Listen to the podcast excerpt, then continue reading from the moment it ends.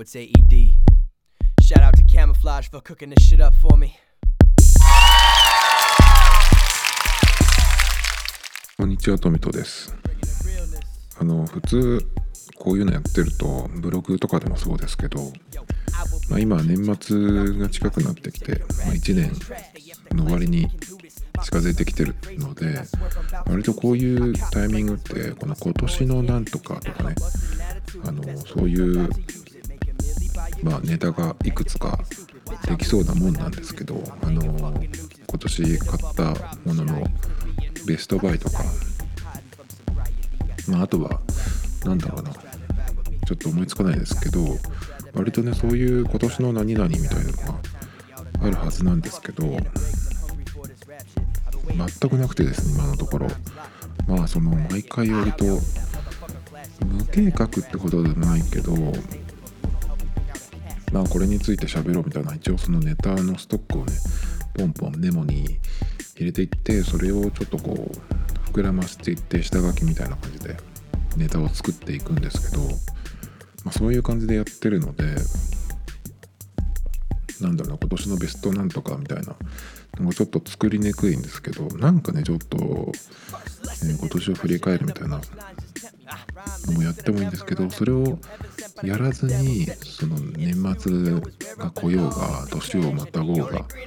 淡々とやっていくってねそういうのもいいかなと思うんですけどまあでもね1個くらいなんかないかなと思うんですけどね今年はでもあんまりその大きい買い物とかしなかったなと思って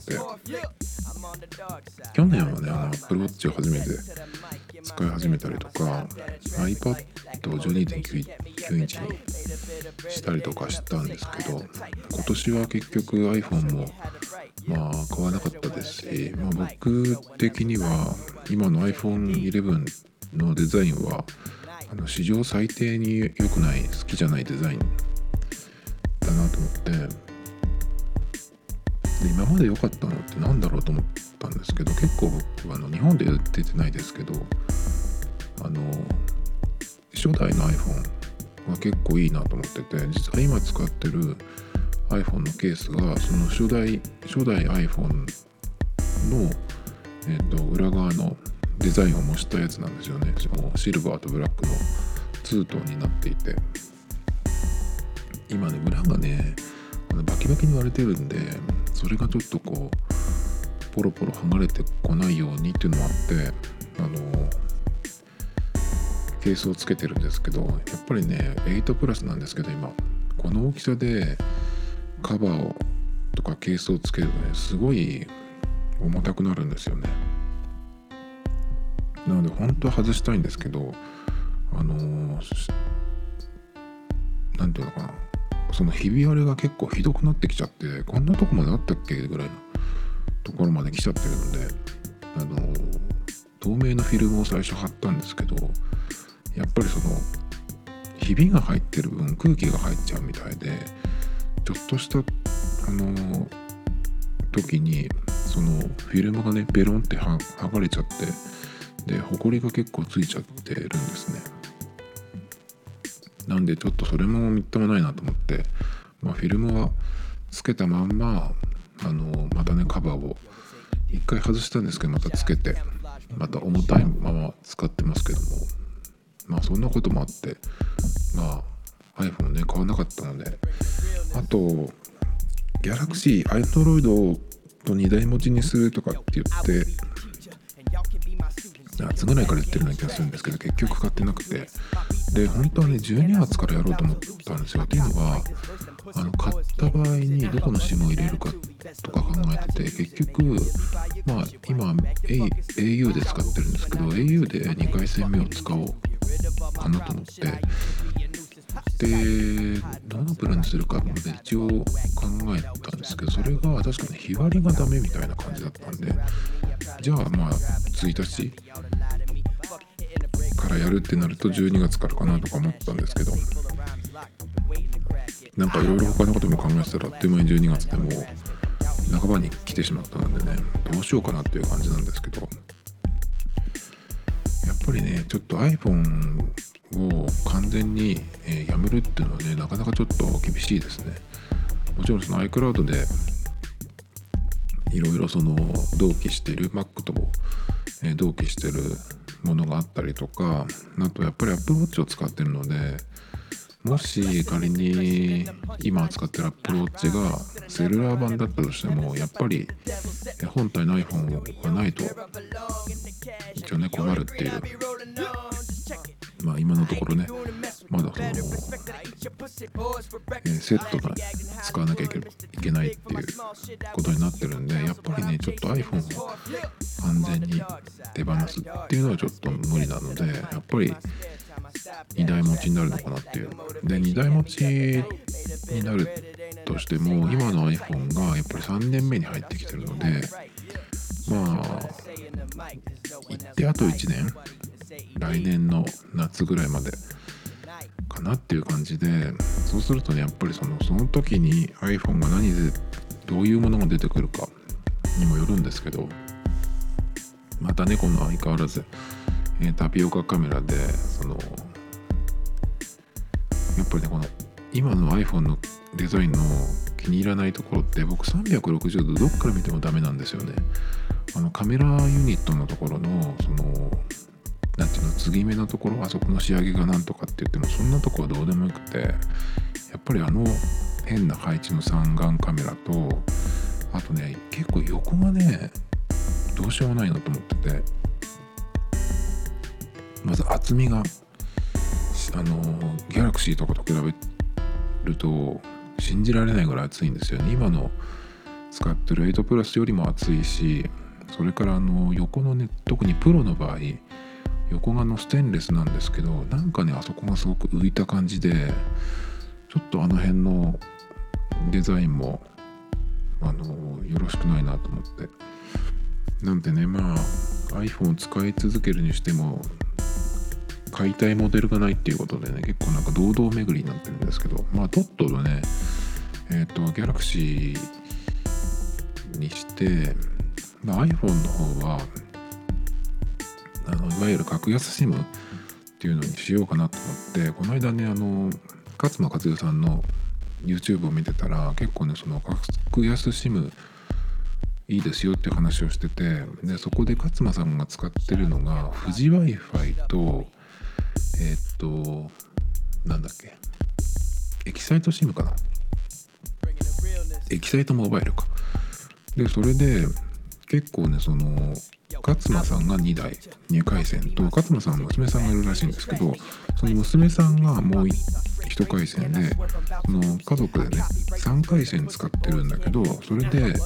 いくらぐらいかっていう話をしてて3000台だっていう話をしてたんですね。それで結構驚いて。でそんなもんなんだって思って確か電話回線は別にしてるとかって言ってたのかな？あとまあ他の回線も使ってるそうなんでその勝間さんちのお家のまあ通信費が全部で3000円台ってわけじゃないんだけど携帯に関しては、えーそんなもんだっていう感じでね。なるほど。じゃそれもちょっと考えた方がいいかなと思ったんだけど結局今 au の iPhone 使ってるのでこれに別の SIM を入れるっていうと確か富士 w i f i はきつそう。えー確かそれが、S、ソフトバンク回線なんですよね。でソフトバンク回線だとゴルフ場に行った時とかにダメだっていう話をしてて、まあ、そのためにえっとエキサイトモバイルの SIM をデュアル SIM の端末に入れて、ね、やってるみたいなね感じで。で結構その勝間さんは YouTube とか Netflix も携帯で外で見るっていうふうに言ってたんで、まあ、それをね、え全然いけますよっていう話をしてたんでちょっとねあいいかなと思ったんですけどやっぱりその au の壁というかねそれがあるんでなかなかねちょっとまあそれも考えると端末どうするかとあと SIM をどうするかってねちょっと考えてくるとなかなかちょっと難しくなってくるんですけどなるべくね来年、うん、早いうちになんとか決めたいなと思うんですけどでもそれより何よりね今これポッドキャストを毎日あのやってるんですけどこれのためにやっぱり Mac を早く買い替えなきゃダメだなと思って。もちろん今の Mac でもあの何も不自由はなくなどっちかっていうとやっぱりこの11インチ使ってるんですけどこのサイズだからその外に手軽にねその持っていこうっていう気になるっていうのがあるのでまあその何て言うのかなフットワークの軽さというか機動力の良さもうちょっと捨てがたいっていうのもあるんでこれを持っていけるっていうので、まあ、外で場所を選ばずいろんなことができるっていう。結構ね BGM 作る時とかも、えー、割と最近はあのー、これを持って出かけることが多いのであのー、ちゃちゃっとねその作ったりとか、まあ、全部完成させるっていうのはなかなかちょっと難しいんですけどリズムトラックとちょっとベースだけねえっとキーボードえっと Mac のキーボードであの音をねその演奏するように入力するってこともできるのでそれでちょっとその大体その曲の下地みたいのを作っちゃったりとかして。もちろんあのなんだっけ iPhone のガレージバンドでもいいんですけど最終的にその Mac のガレージバンドで組み立てるっていうのがその大体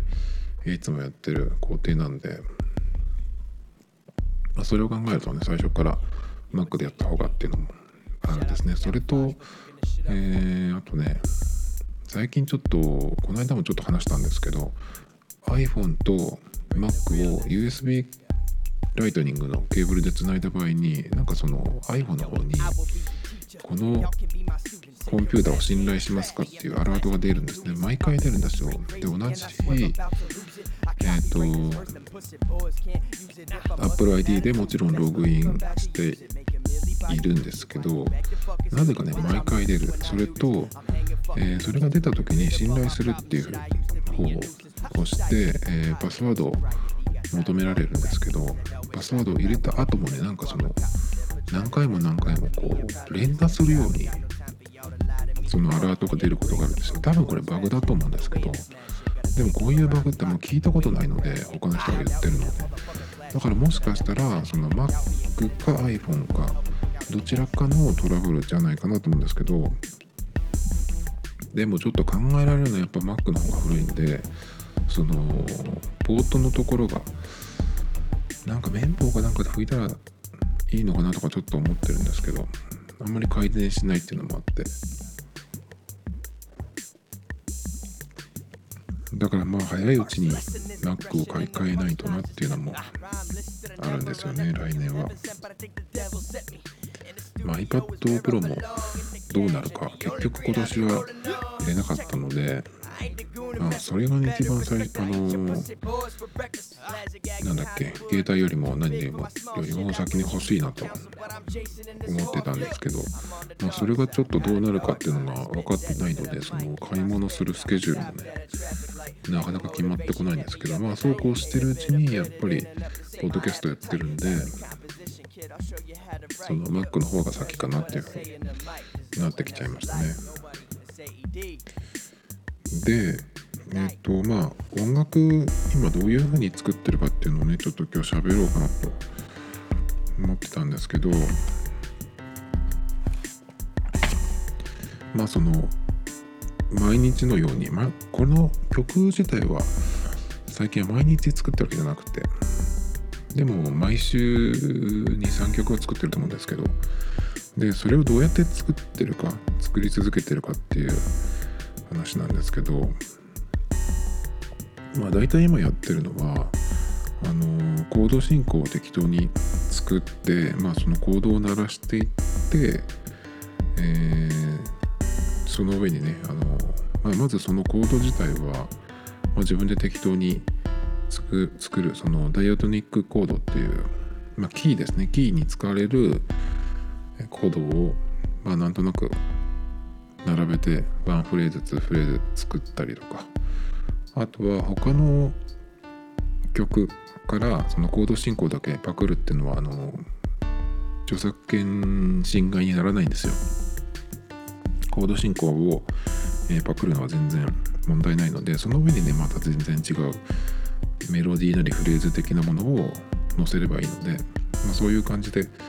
えー、持ってきたりとか。でその、え、コードをねシンセとかギターの音で入れて、まあ、そこからベースを入れたりとかねしていったりとかね。あとはなんなんかそのパッと思いつくこととかあるんですね結構。あの最初にドラムとかリズムだけをこう鳴らしていってでそれを聴いてるうちになんかベースパターンが思いついたりするんででそれをねあのちゃちゃっと手弾きで入れてでその上に、まあ、コードとか、まあ、コードじゃなくてもそのギターとかシンセのリードにでなる音色で入れていってまあそれを何パターンか作ってつなげていくみたいな。感じだったりとか。あと iPhone の GarageBand で、あの楽器演奏モードみたいなのがあるんですね。ギターとかベースとか。それで、えー、とコードが簡単に鳴らせたりとか弦をねこう鳴らした行ったりとかするのがあるんでキーボードの鍵盤だとちょっと iPhone だとあの数が足りないんですけどギターの場合は結構こっちの iPhone の方が面白かったりするんでこっちで撮っちゃったりするんですけどただねこの演奏するっていうのは iPhone の方があのやりやすかったりするんですけどギターの場合ね。だけど音色がねちょっといじりづらい。えっと Mac の方はギターの音を入れた後にあのエフェクターのペダルとかあとアンプを変えたりしてその組み合わせでいろんな音色が作れるんですよ。だからとりあえずそのアコギにするかえっ、ー、とエレキギターにするかエレキでも割とそのハードロックの音にしたりとかあとクリーンな音にしたりとかどっちでもいいんですけどまあそれでね大体その、えー、どんな音色にするかっていう方向だけ決めてそれで演奏しちゃってで後からそのエフェクトなりねアンプを使ってそのギターの音色を作っていくっていうのもできるんでそんな感じで割と作っていくんですけど、まあ、iPhone で作った場合はそこがいじれないんですけどただその作った後にその曲じゃなくてプロジェクトとして書き出すんですね。でそれを AirDrop で Mac の方に移してでそれを Mac のガレージバンドで開くとえーと、そその段階から今言ったようなエフェクターとかアンプをかけて音色をね作っていくっていうのができるんでそんな感じで、ね、割とちょっとロックっぽい曲は作ったりしますけどあとはまあでも曲調というか音色を先に決めちゃう方がいいですね。今日だからそのバンドっぽいロックバンドっぽい音にするのかそれともうんテクノっぽくするのかテクノでも何て言うのかな。ロランドの808みたいなああいう音にするのかそれともちょっとハウスっぽくするのか。それからまあ EDM って最近のあんまり僕ちょっと好きじゃないんですけど音色的に。なので、まあ、ちょっとドラムベースみたいな感じするとかね。あとはちょっと変わるけどあのヒップホップのバッキングトラックみたいな感じにしたりとかね。大体そういうどんな感じにするかっていう決めつつちょっとこうリズムを鳴らしながらまあ楽器のね音をいじってるとなんとなくできるっていうのがいつものパターンなんですけど。あとはね最近はあのループをあのネットで探してくるっていうのをやってまして GarageBand の中にその短いね音のフレーズっていうループがねたくさん入っててでこれありがたいことにそのループとかねその楽器の音色って結構アップルが定期的に新しいものを作ってしかも無料でねあの追加してくれるんですよで欲しいやつは自分でダウンロードすればいいんですけどなので結構そのループだけでもかなりいろんな曲ができるんですけどその中にないものをちょっと欲しいなっていう時にネットで探すとあるんですよ。まあ、ループさせられるオーディオファイルっていうことなんですけどそのオーディオファイルが GarageBand の中に入ってるやつ何が違うかっていうと決定的な違いがあって GarageBand の中に入っているループっていうのはその音の高さキーとかあとリズムテンポを変えられるんですがそのネットで拾ってきたオーディオファイルっていうのはその GarageBand 内で変化させるっていうことができないんですよ。でそのままではできないですね。でそのオーディオファイルをあのこれからもね使いたかったらそれをえっ、と GarageBand 内のループに登録すれば同じように作れるんですけどただそのすごくフレーズとかが特徴的な場合は毎回使うとその同じになっちゃうんで割と僕は1回使ったらもう使わないっていうのでねその時だけにするのでそういう場合はそのループあのネットでダウンロードしてきたオーディオファイルのキーなり、えー、テンポ BPM ですね。それに合わせて他の、まあえー、音を作っていくっていう感じにしてるんですけど。でそんな感じで、えーと、ネットからダウンロードしてくるやつっていうのはまあシンセとかそういう音色よりもあのギターフレーズとかね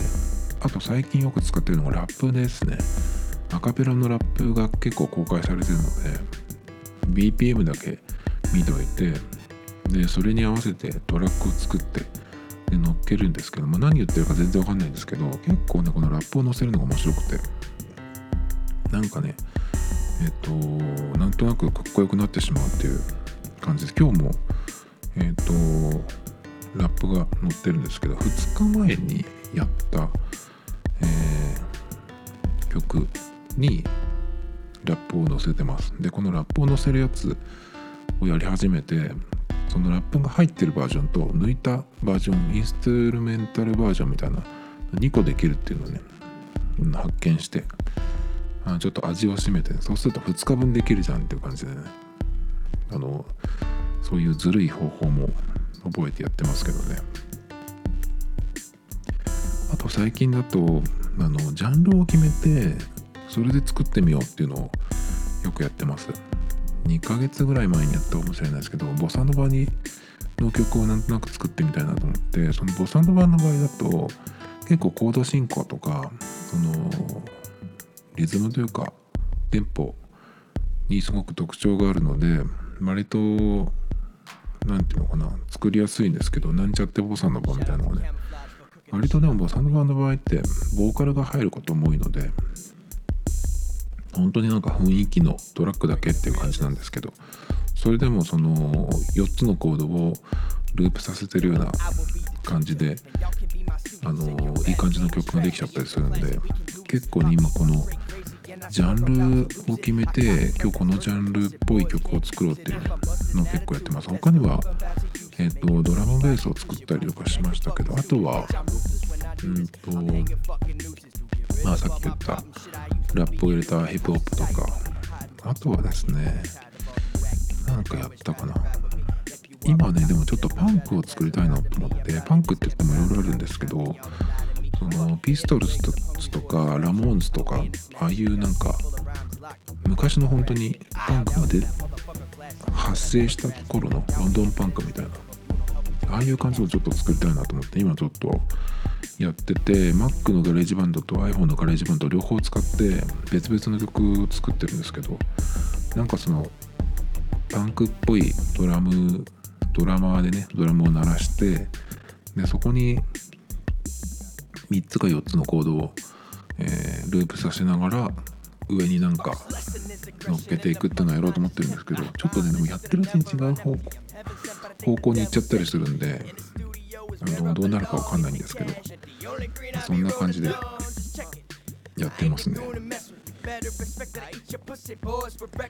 で昨日の BGM なんですけど昨日の BGM はえっ、ー、とピアノでブロックコードかアルペジオのパターンを弾いといてそこに、えーと、ストリングス弦機ですね。バイオリンとかチェロとか。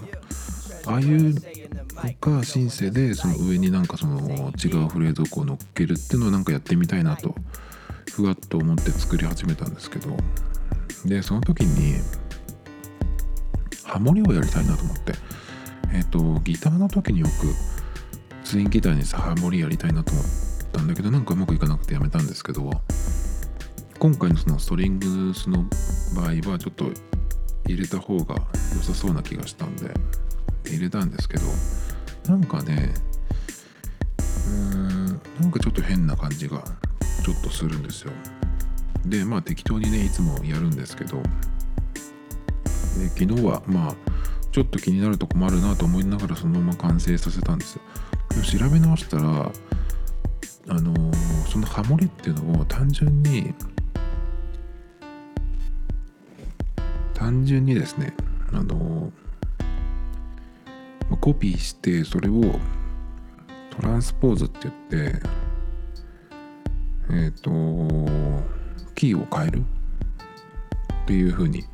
したんですけどそれでキーを5つぐらい落としたものを重ねたんですけどその時になんかねえっ、と確かそれ単純にそういうやり方だとちょっとハモリを作るにはずれるというかうまくはまらない場合があるっていうかもちろんあの C メジャー波長長だったらいいんですけどそうじゃない場合っていうのはその音のね、えー重ね方がちょっとずれてくるっていうことででしかもね昨日は確か弾いてたメロディー曲の中で作ったメロディーは E フラットっていうキーで作ってたんですけど GarageBand の方の設定では C メジャーにしたまんまだったんですよ最初の。だからこれを合わせてたらもうちょっとうまくいったのかなと思うんですけどねちょっともったいないことをしましたけどね。ただこのパターンでもうちょっとやりたいなっていう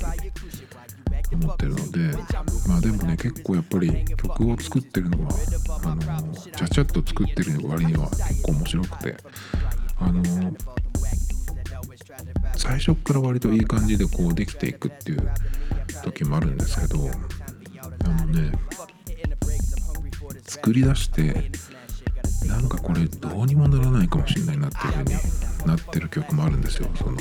最初にこう音を出し始めてなんかこうパートを重ねていってもなんかちょっとはまらないっていう感じ。でもそういうものでもまあとりあえず形にしてまあいいや今日はっていう感じでやるんですけど後でね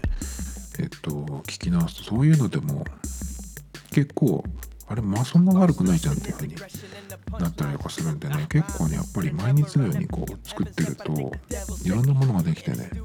結構面白いですね。